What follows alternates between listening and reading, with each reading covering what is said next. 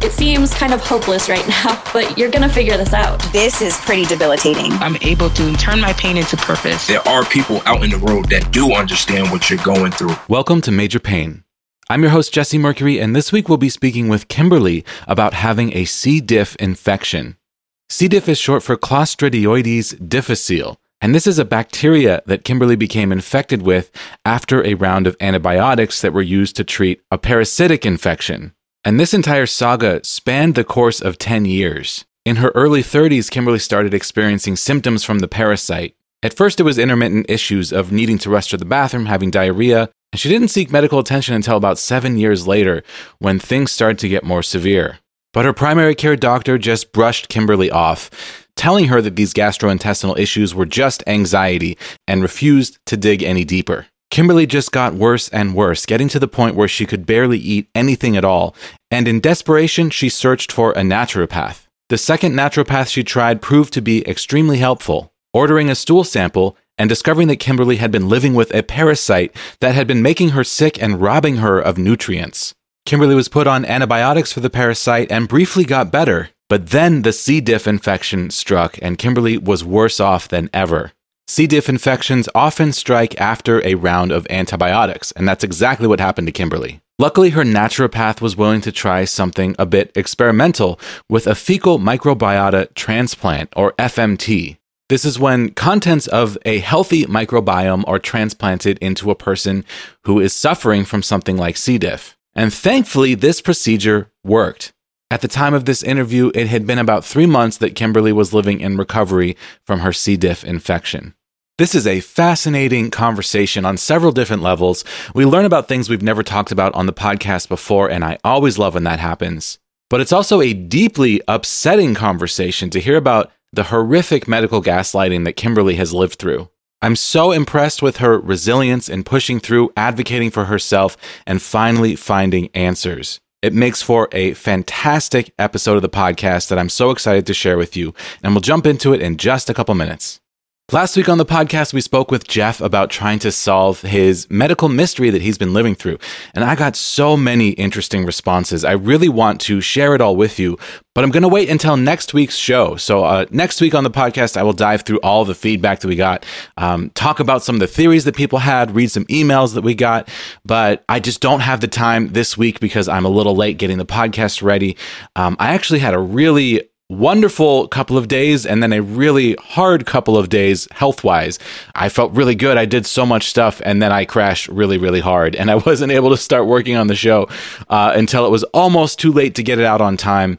But I think I'm going to actually make it, get the show out on time. But in order to do so, I'm just going to keep this intro really short and just tease you that next week on the show, we'll be able to talk about last week's podcast, go through all that really interesting stuff. So I'm going to keep this really brief and just remind you that you can learn about all all the ways to support this podcast on our website, majorpainpodcast.com slash support, including Rare Patient Voice, where you can sign up for research studies and surveys while getting paid for your time and supporting the show at the same time. Thank you to the person who signed up this week. It's so appreciated or by supporting the show on Patreon with monthly financial contributions.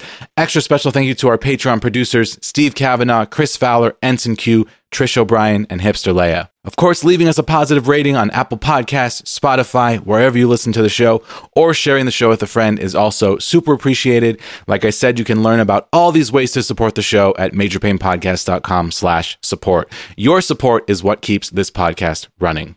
And with that, we'll jump into our amazing episode with Kimberly about how treating a parasite resulted in a C. diff infection.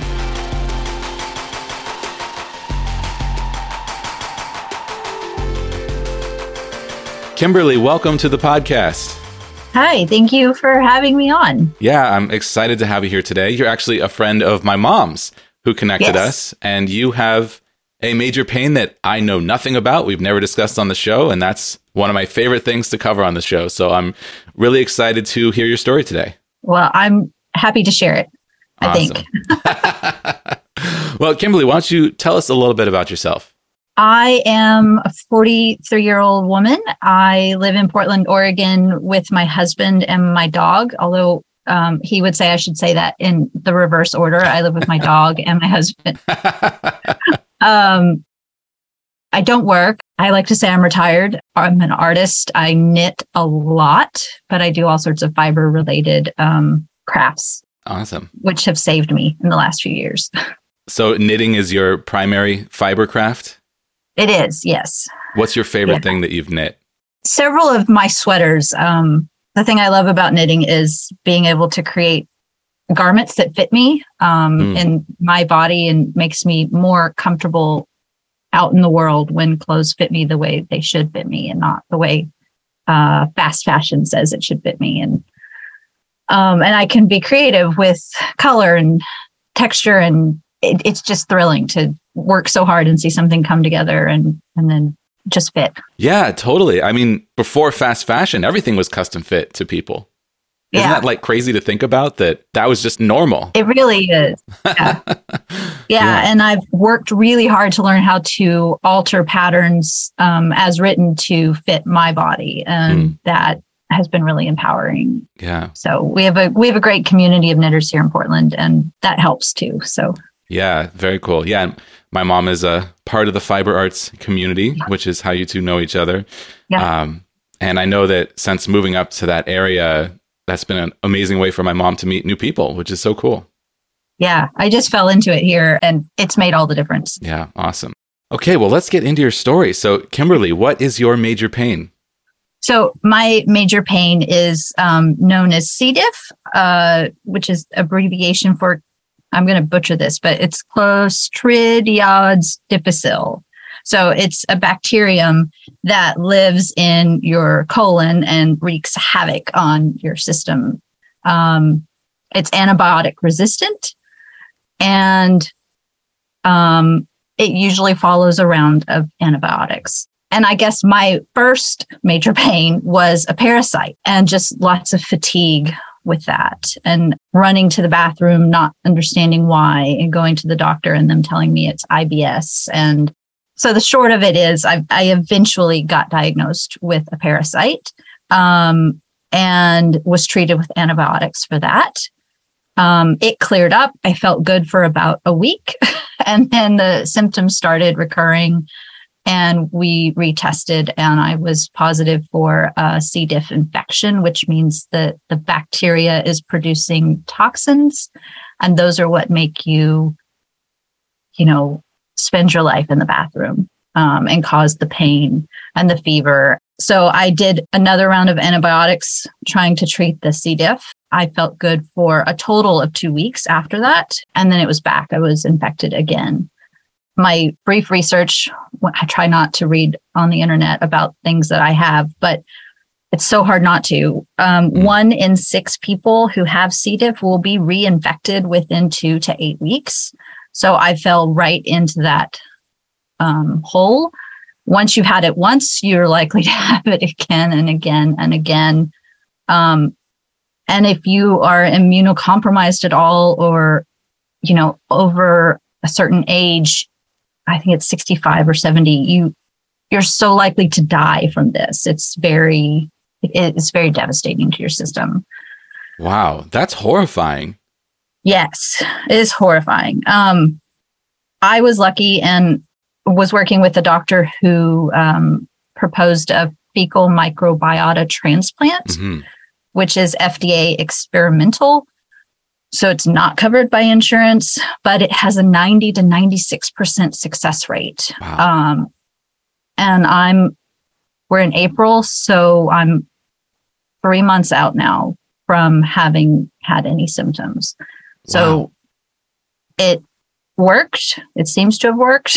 um, I'll have to be careful of um, antibiotics for the rest of my life, but um, yeah. Wow, I have so A many lot, questions. sorry. This is a lot. Oh man, this is also really fascinating. I'm so sorry you've had to live through this, but I'm so excited to to to ask you more questions here. So let's start with the parasite because that's what happened first. Um, do you remember how old you were when when the parasite first started to plague you? Um, it was about 10 years ago. So I was in my early 30s, I suppose. I would have very intermittent symptoms of just this. I mean, this is all about diarrhea here, so it's not pleasant, but it's, you know, I I would just rush to the bathroom. There would be no pain, there would be no warning signs. I would go and then I would be fine again for months on end, you know. Um, so I never knew when it was going to happen. It I didn't seek any medical attention for it until 3 years ago when it started happening more frequently. And my doctor because I have an anxiety diagnosis, she just brushed me off with it's IBS. Mm. Um, eat on the low FODMAP diet, find your trigger. That's it. I tried to advocate for myself and tell her this felt different than IBS. When I was a teacher 20 years ago or whenever, I I did have IBS and I so I knew the difference. I knew that comes with extreme pain for me. And this was just this was no pain. It was just an urgent desire to run to the bathroom. But you know, she just brushed me off.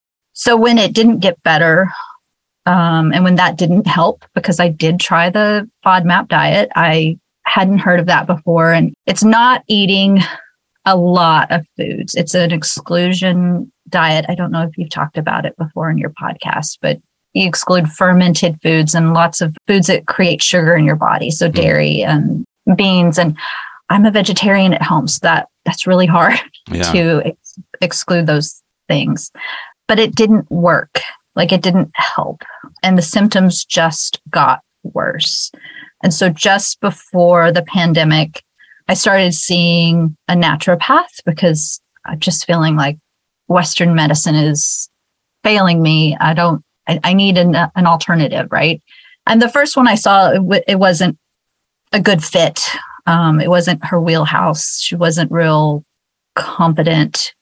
But the second one I saw just spent an hour with me asking me all these questions and ordered blood work, trying to figure out what's going on. She encourages me to continue the exclusionary diets to see if I can figure out what's causing this. We talked briefly about mast cell syndrome, mm. but after seeing my allergist, uh, we ruled that out because I was only having like one body system attacked at a time. Yeah. But then it just it got to the point where I could not leave the house. I was, if I would, whatever floor of the house I was on, that bathroom was off limits to everyone else. Like that was my toilet. Um, and my doctor felt, I guess, very much like this had reached a point where she couldn't help me. It was beyond her control. I need to see a GI doctor. But I can't get in for eight weeks. Mm-hmm. Um, and in the meantime, you know, I'm like, what am I supposed to do? I'm I'm doing my best to not be dehydrated, but I'm not eating anything at this point, not much. Um, and so she starts, my naturopath started ordering stool samples. She's like, the least I can do is I can get all these tests together. So when you do get into the GI, they'll have all of this information ahead of time.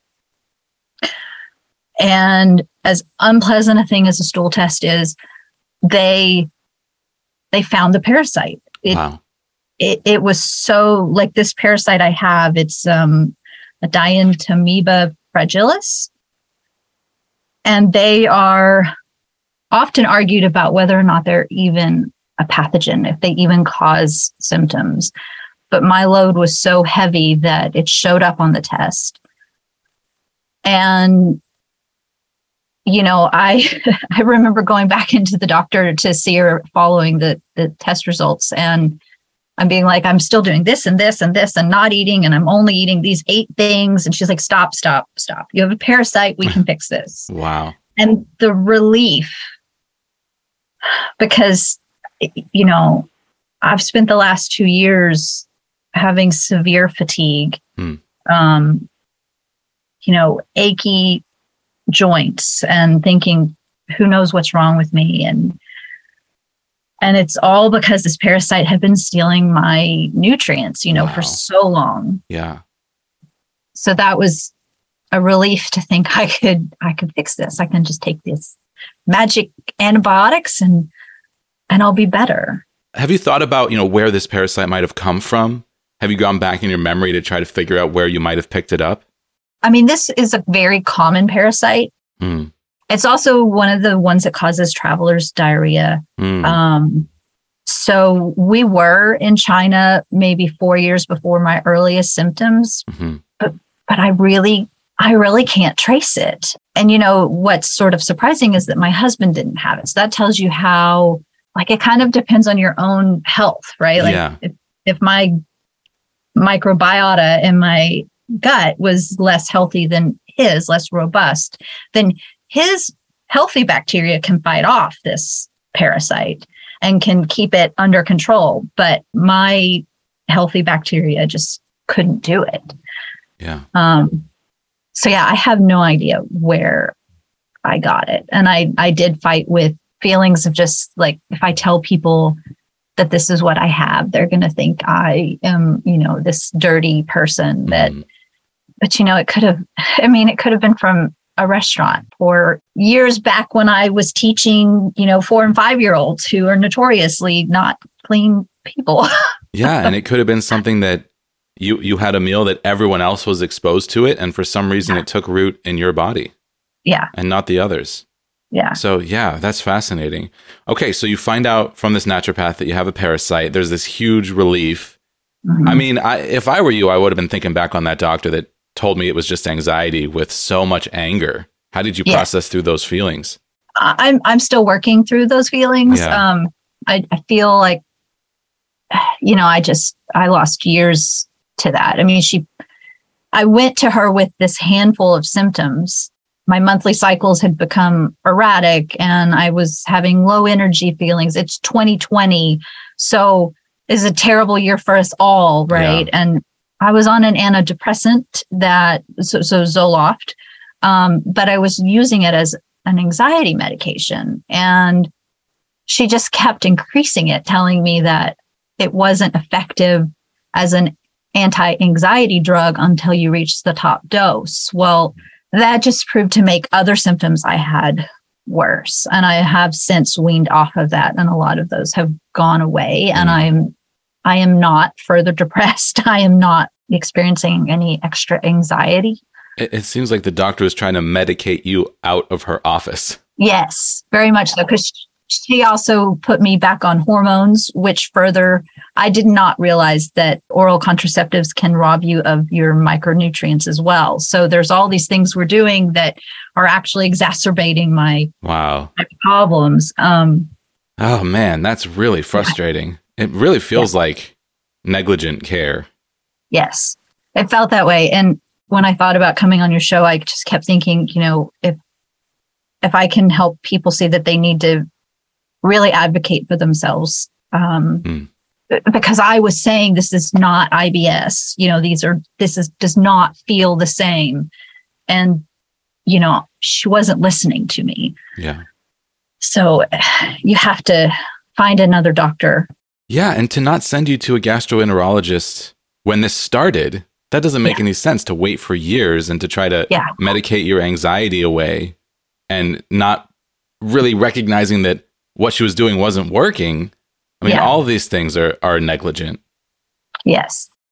So it's been really hard. And I know a lot of people don't, um, I don't know, support naturopathic medicine Mm. and it doesn't work for everyone and it doesn't work for everything. But the doctor I'm working with has just been so great about using all the tools at her disposal to to treat me. Wow. Um, as well, I mean, you know, all the tests I've mentioned, plus things like marshmallow root tea Hmm. to help heal the lining in my, you know, intestinal tract. So it it tastes like swamp water, but you know, it's uh it worked. It helped. Wow. So And that's that's all that matters, you know.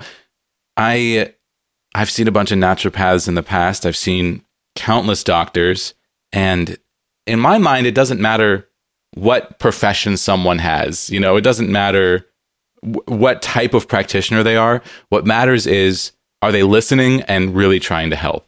And Yeah. are they willing to keep working with you when the first thing they try doesn't work and keep listening to you and try other things and really take a active role in trying to better your health because Right. that's what you're going to them to do. So naturopaths can do that, doctors can do that, chiropractors can do that. Acupuncturists can do that. But in all of those fields, there are also people who are extremely unhelpful and won't listen to you and just assume that they know what's wrong with you immediately. And when that doesn't work out, they, they try to blame you. And Right. in all of those fields as well. So it's all about just finding that person, finding that right person, continuing to try, cycling through professionals until you find someone that works for you. Um, so it sounds like that's really what you what you did. You kept trying, you know, tried doctors, you tried a naturopath, and you tried this other naturopath, and then it finally Yes. works, and then Yeah. you finally start to heal. Yeah. Yeah. So I, you know, I, I took a 10 day course of antibiotics for the parasite and Yeah. it, it went away. And I slowly, I mean, I, I was down to eating eight foods Yeah, potatoes and white rice and chicken. And I think I could still eat corn products. So I slowly start eating more things and enjoying food again and thinking, okay, this is, I feel hopeful for the first time because it had become so bad that we were having conversations about what are we going to do to change our lifestyle so that I'm not such a burden Hmm. on my husband? Yeah, you know he works from home which is a blessing but you know i i couldn't feed myself. Um, i couldn't cook for myself i should say. I i couldn't take care of the house. I couldn't walk our dog. There were days when i couldn't even pick up the groceries and so you know are we going to need to sell our house and move into someplace smaller? And will i be able to garden again? That's my other Mm. passion. And it was this moment of okay it's going to be okay. And then and then the symptoms come back but with pain Mm. this time. So now i'm going to the, my naturopath going okay now it's excruciating. You know this feels different. And it it took maybe it took a week of um, me you know kind of pestering her like i don't feel right this isn't I don't think this is any of the supplements. I don't I don't think this is food related. So we retest another stool sample and the C diff is found. The thing I want to say here is that when it recurred, I was very grateful that my doctor believed me when I said it has a smell and I smelled it again. So many things on the internet say you can't smell it, that you there is no smell. You cannot pick it out from that, but you can, I believe. I did. And she immediately ordered another stool sample. And so, very quickly, when it recurred, you know, I was able to go from having the symptoms to being treated within a couple of weeks, which Mm. I don't know if I want to go so far as to say I, I, I would have died from this, but it it was so debilitating. And so I'm lucky that, you know, she was willing to I, I guess to be willing to skip over another round of antibiotics because that was the other course. If I was with a a GI or I think anybody in Western medicine, they would have pushed me through another round of antibiotics. And she said, we can do that, but we can also do this FMT. I'm like, it the FMT is 90% success rate, higher the fewer incidences of infection you've had. So let's do that. let's Yeah. do the thing that has a, a huge success rate. Yeah, and my my understanding of FMT, that's the fecal matter transplant. Microbiota. I always want to say matter, but it's fecal microbiota. oh, thank you. transplant. Fe- fecal microbri- microbiota transplant.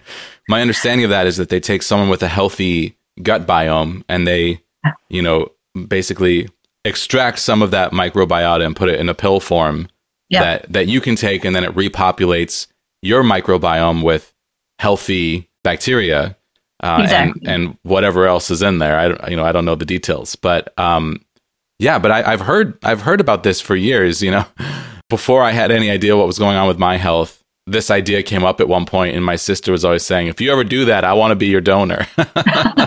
yeah. yeah, I, I heard that from several people when I told them I was going to do this. And I think up until recently, the method of introducing this new, you know, biome into your system was usually through a colonoscopy like procedure. Mm. But there's a, a local company here in Portland who is a stool bank and you know, collects all of these samples. And then there's a naturopath that works with that stool bank to um, supervise the the transplant. And it and it's just pills now. They're kept frozen. You take 30 of them. Um, I was advised to bring um, my favorite tea to help because it was very cold. These frozen pills, swallowing mm. 30 of them, and inside of an hour, I felt a little queasy the rest of the day. But that was like my only real side effect from the transplant itself. Um, I have developed post infectious IBS, which is so much better than what I was experiencing that mm. I'm calling it a win. Yeah. Yeah. So now I'm just still trying. There seems to be something else causing my fatigue, slowing my recovery. You know, I spent two, three years not moving much and being tired. So I have I have muscles to rebuild and mm. stamina to to find. But some recent blood work has shown I had my thyroid has started um, over overreacting. So I'm taking some thyroid medicine now, and that has made a huge difference. And I'm hoping that's the last layer of what's wrong with me, but you never know. yeah, I mean those periods of inactivity do so much more than you would expect. And yeah. trying to pull pull out of one of those is extremely difficult. That's where that's where I've been recently is, you know, I had about 6 years of almost complete inactivity and well, I guess that started to change once I started using a wheelchair and was able to get out in the world again. But now that we have a potential diagnosis and I'm feeling much better and able to be active again on my feet and, you know, on a bike or jogging, trying to get uh, momentum going is so difficult because if I do too much, then I crash and then I'm out for days. If I do too little, I can't get any momentum, and then it's it's you know my body goes back into that state that I have trained it to be in of not doing anything, um, yes. and like trying to get your metabolism up and get your blood pumping. I think that some of my heart muscle has atrophied, um, mm. like trying to get that the muscles in your whole entire body back up and running is extremely difficult after a period of inactivity. And it affects you in a way that you wouldn't expect because you're being inactive because you are dealing with a health crisis that right. requires your full attention. And, you know, for me, like being active in that state made me so much worse that it just wasn't really possible. So it was like lower on my list of priorities. Um, but yeah, but coming out of that is is a huge challenge. Yes. And people want to tell you, well, you just have to do a little bit every day. And okay, but for me, for a little bit is standing up in the kitchen for a few minutes to, you know, make a cup of tea instead of having to have my husband do it for me. You know, yeah. that for a little while, that was a big win. Yeah. And, and, and just listening to people's opinions. I know everybody listening has their own story of, of people giving advice, but it, it's really hard when making a cup of tea is hard. And they're like, well, you just need to go for a walk around the block. And I'm like, okay, how about I walk to the kitchen first? Um, yeah. yeah, it's very diminishing when people give you advice when people don't have any idea what it feels like to be in your body. It's like they don't trust you when you say how hard it is. And that's mm-hmm. really diminishing because you've lived through this horrific thing that took 10 years to figure out. Yeah. And it like stripped away not just your ability to to be active, but your ability to eat and just to function in society. And you have to build that back. And that is a slow, hard process um, and a painful process. But it's also a place to be grateful to be because yes. it's so much better than where you were. Yes. Yeah. After the FMT, I was really struggling to recover and felt like it wasn't going fast enough. Yeah. And trying to stay awake all day and, and not letting myself take naps when that's probably what I needed. And then, you know, one day I just, I just gave myself permission. Like, this is just going to be the thing. I'm going to take a nap every day. And, um, even if I don't sleep, I'm going to lay down for an hour. And that made a big difference. It mm. meant the difference between, you know, from noon onwards, this slow deterioration of my mental facilities, it was like a fog descended. Yeah. And I would just lose my words and not just replace words with other words, but make up words. Gibberish just came out, you know, mm and, and so taking a nap meant I got another few hours in the afternoon where I was slightly coherent. And that has increased every day I take this thyroid medicine. Mm. I I recover, I think, a little bit more of my energy level. And that has been huge to to know there was this other thing um, yeah. causing some of the fatigue. Um, but again, that was not present three years ago. My thyroid level was tested three year, years ago, and it was not present. You know, it was normal then. So this has been in the last year that my thyroid has started acting up. And yeah, well, I mean, who knows what what has happened because you've had a parasite sucking away your yeah. nutrients and then C. diff on top of that. I mean, that's a it's a wild story. yeah. Yes. And I do feel lucky that I was believed. I was on the board of one of our local knitting guilds, and the people I worked with there were very supportive and understood that I could only do so much. And mm. I suffered from when I was a child, my after my parents divorced, I suffered from upset tummies and ended up in the nurse's office at school not feeling good. And then being told there was nothing wrong with me, go back to class. And so this message that if I wasn't running a fever or actively throwing up, then I wasn't really sick. Mm. And so to be out in public and say, well, I, I can't go out with you guys because, you know, I don't feel well. And they're like, but you look fine. I'm like, well, yeah, but I just really, I can't, I can't be that far away from a toilet, you know, like yeah. I can't, I can't risk that. That's why they call it invisible illness. Yeah. And that's why we need to spread awareness and empathy for people who are living through invisible illnesses mm-hmm. because they are invisible. You can't see them. So yeah. when you tell someone with an invisible illness that they're fine because they don't look unwell, like that's incredibly unfair and it you know, it completely misses the point of what the person is is experiencing. Yeah. So and you've experienced a lot of um, pushback throughout your life. You know, it sounds like yeah. from even from school as a child having, you know, gastrointestinal issues and who knows, maybe this parasite has been with you longer than you even knew. Um, and just yeah. like sucking away nutrients and like getting to the point where you just couldn't function anymore. Mm-hmm. But you've also had so many medical professionals doubt you, tell you it's just anxiety. Did those messages, like that external gaslighting, did that ever internalize and get to the point where you doubted yourself and started to tell yourself that this wasn't real? Absolutely. The closest thing that jumps to my mind is not allowing myself to take naps when that's what I needed. Yeah. Um, and trying to force myself to be able to do things that I I wasn't ready to do, that I couldn't do. And th- and there were many days, you know, before I had any diagnosis when I would just lay in bed and cry and feel helpless and like a burden on my husband and you know is this the rest of my life and you know, why can't I just be better?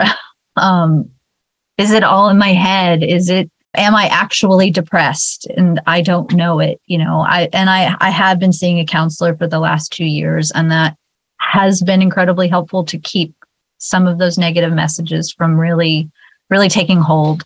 It's insanely frustrating to try to tell a doctor, no, this is not what I'm feeling. And just brushed off. On no you just need to eat this diet and you'll feel better.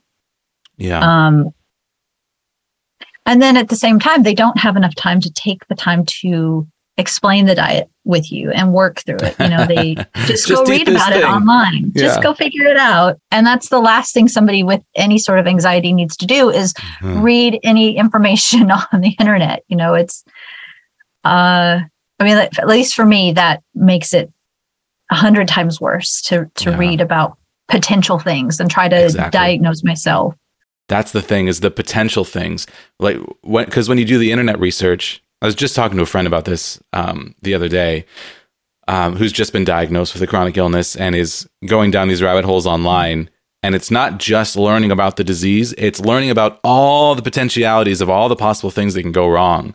And yeah. it puts all these things in your head that you are then worrying about and the anxiety spiral gets so much larger versus just looking into these specific things that you are directed to look at, you know, like just looking at a diet is one thing, but like looking at the diet and all the things that can go wrong if you don't eat the diet correctly and like Yeah. the worst case scenarios. Because the internet is going to just give you the things that gets the most clicks and oftentimes that's the worst case scenarios so it's it's really really tricky you know i i have i've tried to start to limit myself about how much i research online um, you know, because now that I have a, a path forward and a potential diagnosis of mast cell activation syndrome, I'm doing a lot of reading about the low histamine diet. So, you know, I try to keep it to just like this item, you know, let's look up this one thing and see how much histamine it has in it instead of, you know, looking into people's horror stories about living with the disease because I'm trying to keep my mind in a positive place and tell myself that this is going to work, you know, and that it's going to keep working. Um, and I just, you know, I, I have bad days, you know, more often than I'd like still. And I try to just tell myself, well, you just need to rest through it and get through it. And then tomorrow's going to have the opportunity to be better. Try to get that self talk to be positive. And it can be Yeah. really, it can be really difficult when what you're reading online is like everything is awful and you're going to feel horrible for the rest of your life. yes. Yes. So it it would be helpful if if doctors could spend more time with us and Yeah. really answer questions and and give advice from a more knowledgeable place. Yeah, I mean, doctors should try to eat these diets and see how hard it is, uh, because I that's the thing. I I I still feel like I need to see a nutritionist. You know, my diet is so limited now, and I worry like, am I getting all the nutrients that I need? Do I need to be supplementing? Because it was one of those things, just like, yeah, go eat a low histamine diet, and I just kind of figured it out. And I found some great resources, and I got to say, you know, this is where I just love the chronic illness community online because so many of us have lived through these things and are now trying to help each other figure it out. And I feel like that's just like a hugely helpful resource. Uh, when you can't ask a doctor, you can just go ask TikTok and you're going to get a bunch of answers. Yeah, I mean that like we can be resources for each other when we can't find those resources from the medical professionals that we go to for help. Right. The other upsetting part of this story from a doctor point of view and being um, and gaslighting is when I did finally see the GI doctor, Hmm. um, I had the C. diff uh, diagnosis at that point. right. and you know i'm i'm trying to find out from this doctor if i should still try to have a colonoscopy is that something that is required and she's like you don't have c diff What? i'm i'm like no i have the test results like they're right here. Uh. you know um and she's like no you don't have a fever. You don't have the symptoms. There's no way that's what you have. And i won't believe you because you were seeing a naturopathic doctor. Oh, the wow. naturopathic doctor ordered the tests. Now granted the test went through quest diagnostics so that's a huge you know well-known laboratory right? Yeah. but still she is unwilling to believe that i have c diff so Wow. i won't be seeing her again Yeah.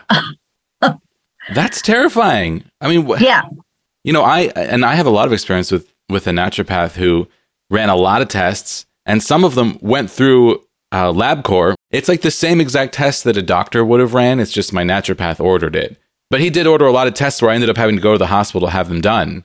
Uh, you know, like I he had me checked for a blood clot at one point that was done at the hospital. So mm-hmm. it's it's not like the test results are different because the naturopath ordered it. That's just this doctor being prejudiced and you know and wrong and deeply unhelpful. yes I mean, that's like really upsetting.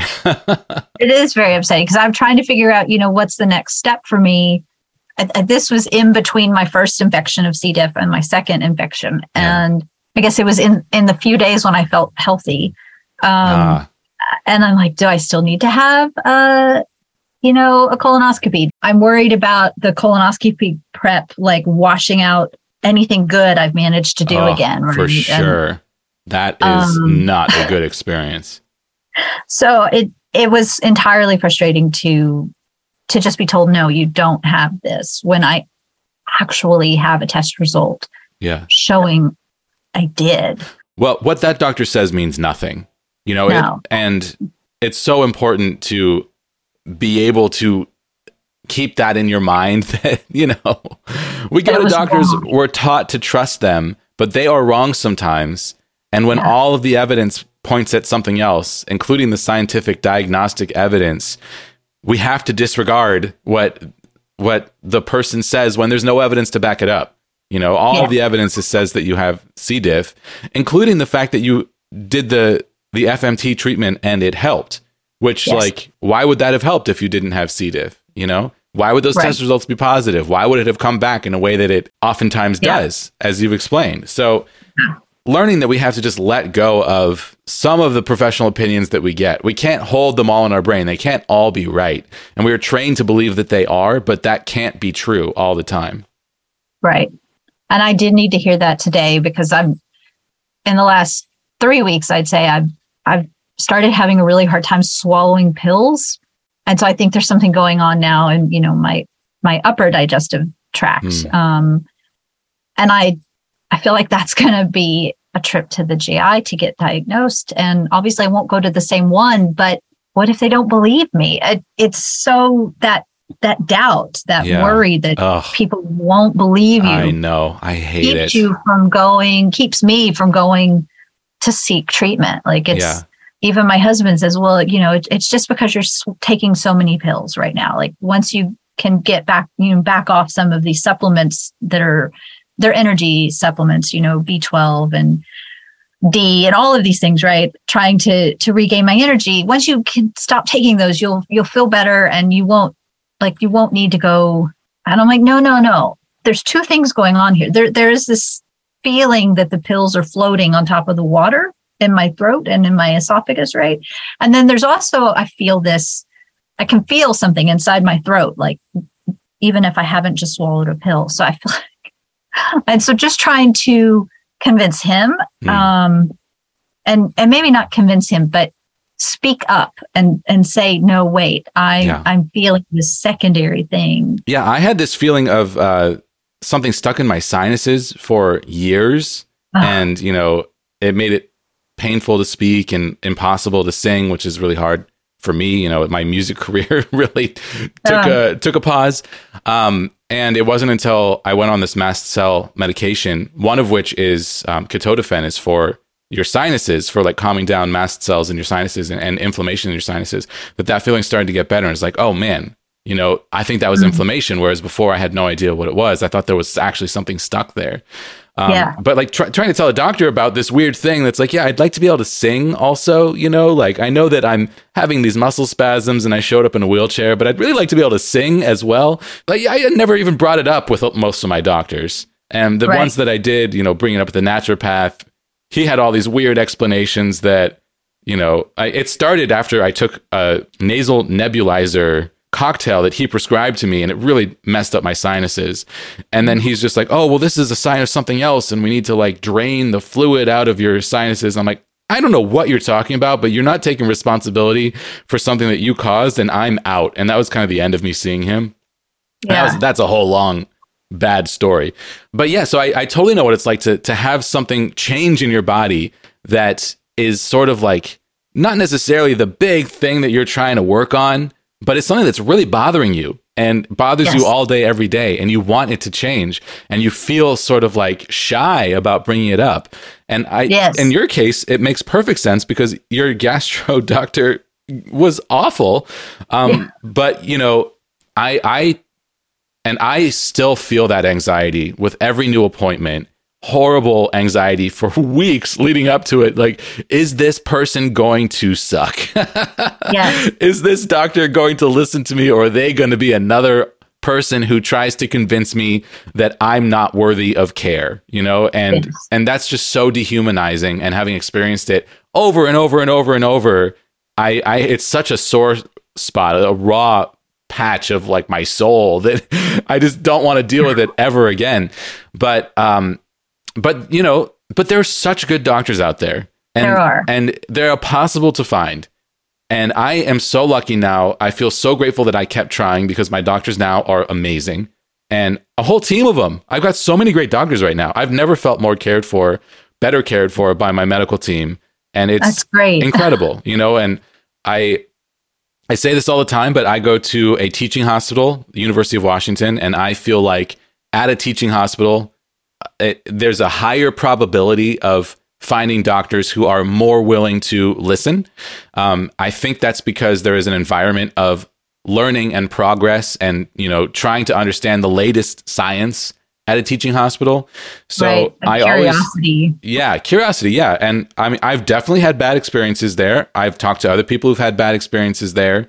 Uh, I've had a few doctors that I don't go back to because I had a bad experience, but I found so many good doctors there, way, way higher percentage than at my last hospital. So I always like to bring that up because I feel like if if people are struggling to find good care, that's something new to try. Um, mm-hmm. But holding on to that piece of yourself that knows that you are right. This is your body. Something feels different. You are right. And that no one else can tell you anything otherwise. You know, it's, it, you're yeah. the one who gets to say if there's something that feels weird in your throat. There's literally no one else on the face of the earth that will ever feel that.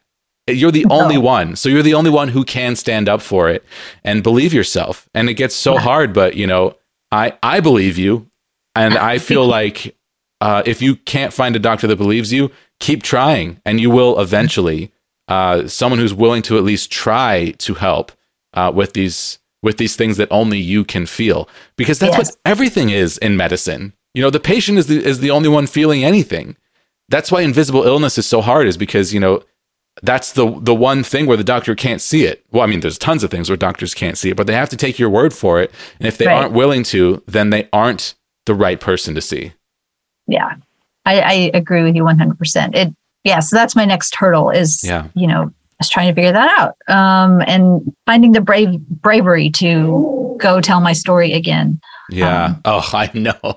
I hate that too. I always steel myself for that. Yeah. And you know, I've also taken liquid forms of vitamin B and vitamin D, and they've been oh. they've been great for me. Um, I actually feel like sometimes liquid oh. forms are um, more effective than a pill form. Okay. I I will look into that because I, I feel like I can swallow tablets better than capsules right now. Mm-hmm. Capsules seem, I've read that they're lighter than water, so they do float. And that when you're taking so many of them, they can, it can feel like they're stuck um, and almost like heartburn.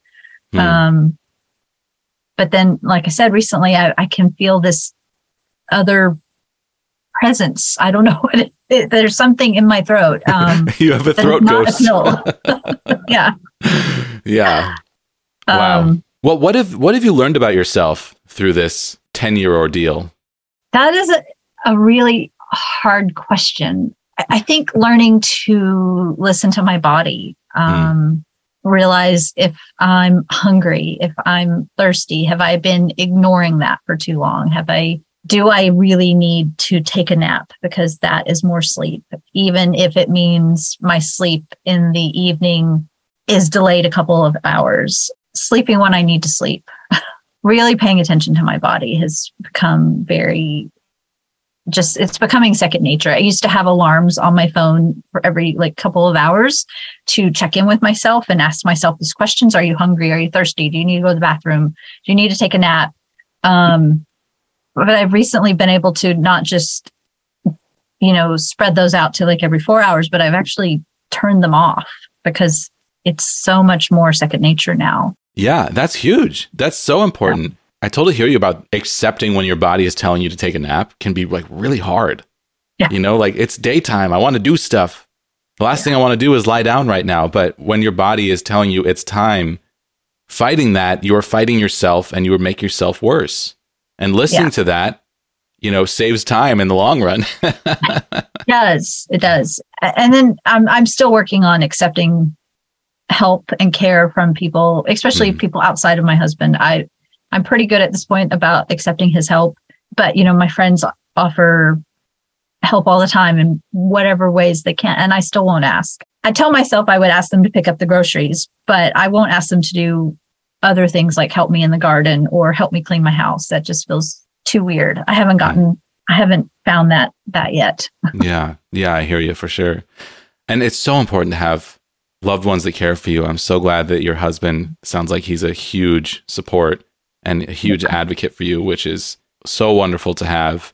Yes. So, my last question for you if you could go back to the beginning of this journey before, you know, experiencing all of this gaslighting and before finding answers and learning that this is real and it is treatable and there's something you can do. I mean, all things aside, this is a success story, you know, like yeah, you it found is. the C. diff, you found the parasite, you tried the FMT and it worked, and you've learned to listen to your body.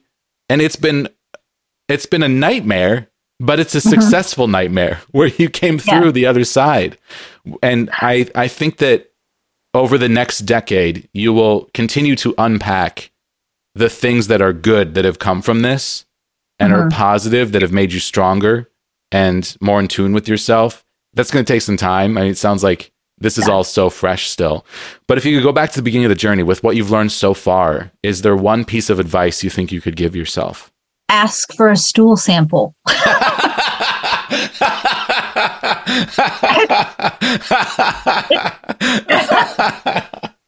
I mean, it's such a horrible thing to do. It's not a pleasant yeah. thing to do at all in any moment in time during the process of picking up the supplies and then actually performing it to to dropping it back off at the not one bit of that is pleasant but if i had said this is not ibs i want you to order a stool sample where would i be maybe it wouldn't Mm. have picked it up then Wow. but I think if you're having GI symptoms that aren't obviously diagnosed, it is an easy tool to try to find some stuff out. And and you know, it's like ordering blood work. We do that without really thinking about it, right? We you know, the doctor says, "Well, I want to draw blood and test you." Sure, okay. Well, we we could do a stool sample, and you're kind of like, "Hmm, do we have to?"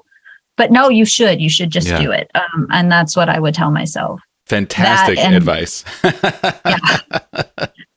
And then I think the other thing that I've gotten better at in the last year, but wish I had done better all the way back, would is to take notes after every doctor's appointment. Mhm. Why was I there? What were my symptoms? What did the doctor say? What tests were ordered? Because I forget. yeah. I forget. And and then when I'm trying to tell a doctor later on, who knows what I'm going to remember or what I'm going to forget. So my own little medical journal now, and that that's been really helpful to keep track of that myself. I know the doctors do, but you don't have access to that stuff. Yeah, great advice. And I, I have had a, a bunch of stool samples testing done. I think at least like mm-hmm. four times, maybe five. And the first time I did it, I was so tickled by it because I had to mail it.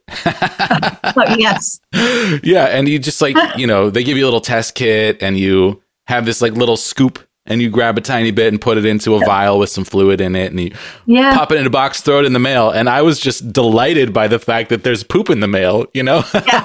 Who knows? know. At any moment, I just imagine like an Indiana Jones map with all these crisscrossing red lines of poop flying through the air, you know? Um, that that's that's the world that we live in, people. If you didn't know that. it is. Yeah. It is. yeah, I did it that way too, and it um, yeah, it, it was sort of strange to drop it off at FedEx and be like, okay, Totally. you don't want to know what's in this. but it's an invaluable diagnostic tool and that that's great advice if you have this idea in the back of your head of like hey I, there's this test that I think would make sense, and the doctor is not bringing it up. You can bring it up. You can say, "Hey, would it make sense to do uh to do a stool test?" You know, Yeah. because that was the right answer. And it was twice. It was the right answer to figure out what was wrong with me. And yeah, and your doctor should bring that up. But if they don't, you know, you can, and it's it's it's really upsetting that they didn't for so long. It sounds like your primary care was just dropping the ball over and Mhm. over and over. But, you know, the answers your doctor gives you don't necessarily have to be the right answers. Like it's Right. your body. It's your body, your life, and you have to take it in your hands cuz no one else is going to care about it as much as you do. And Mhm. Sometimes, you know, things are going to fall through the cracks with the doctors and it'll feel like it's supposed to be that way because the doctor said so, but it doesn't have to be. It's your body. You can speak up and and say what you need. And if Yeah. that doctor doesn't listen, you can try another. yeah, it's it's very hard to keep doing that, but Yeah. It's awful. it, it's it's worth it if you can find any bit of relief Exactly. Yeah. healing. Yeah. It doesn't matter what a doctor says, it matters what's real. It matters what's happening in your body, and getting those answers is what matters. And if you can find a test with a positive result that yields to success, like that is such a victory. And Yes. in the long run, you know, getting there is what's important. But I think for all of us patients who've lived with something for a long time, looking back on the years where we could have had an answer and didn't is really hard. So, you know, I mean, I'm in the same boat with you in that regard. And I try not to think about it. I try to focus on the lessons I've learned and the benefit that has come from being so challenged and Yes. making it through the other side. I try to focus on that and recognize that my life would be so different and not necessarily in good ways if I hadn't been forced to reckon with this nightmare every Mhm. day for, you know, a huge chunk of my life. Um, it's definitely made me a better person. Right. And I think um, listening to the people on your show that have suffered even longer than I have, it just it makes me feel very grateful that that it didn't go on any longer and that I did get, you know, I did get a test result that resulted in solutions. Um yeah, so I'm just even more I'm just very grateful to to feel as healthy as I do right now. Yeah, I love Um, that. And that's the place to be is in a, a state of gratitude. And if there's any way to find that, then that's another win. Yeah. Um, Kimberly, amazing job today. This has been so fun, so interesting. I I wow, like what a great story too. I mean, you did such a great job. I really really appreciate you sharing your story with us today. I know that you had some reservations beforehand. Um, you know, we were talking before about, you know, it's okay if we just chat and don't release this, but I think that this is a fantastic episode of the podcast and I am thrilled to share your story. Well, I I think I feel okay with it, and if it helps anybody, then I'm happy to share my story. Um, and you're a great interviewer, so Oh, thanks thank for you. making this painless. I really appreciate that. Thank you so much. yeah, Um, yeah, well, thank you so much for your time and for your generosity in sharing your story. And I'm really excited to put this out. thanks. Thanks for listening to this episode of Major Pain. I'm Jesse Mercury, your host and the producer of this podcast. Artwork by Egg Salad Salad. Our theme music is the song Time Machine from my sci fi synth pop album, available at jessemercury.bandcamp.com. Send your thoughts or questions to our email address, majorpainpodcast at gmail.com. You can also use that address to find us on PayPal. Tips are greatly appreciated. Don't forget to leave a positive rating and review on Apple Podcasts or the podcast platform of your choice. Find more information about this show or leave a comment on any episode at our website, majorpainpodcast.com. Major Pain is supported by listeners on Patreon. Thank you to our $2 per month supporters, our $7 per month patrons Naomi Adele Smith, Sonny Roberts, Laura Stevens, Brooke Walters Schmidt, Kelsey Madsen, All Around Foundation Waterproofing, Danielle Signorelli, Alexandria Henderson, Justin Minnick, Heather Muncie, and Robert, and our $25 per month producers Steve Kavanaugh, Chris Fowler, Ensign Q, Trish O'Brien, and Hipster Leia. Learn how you can support the show while receiving special recognition, gifts, and monthly bonus episodes at patreon.com slash majorpainpodcast.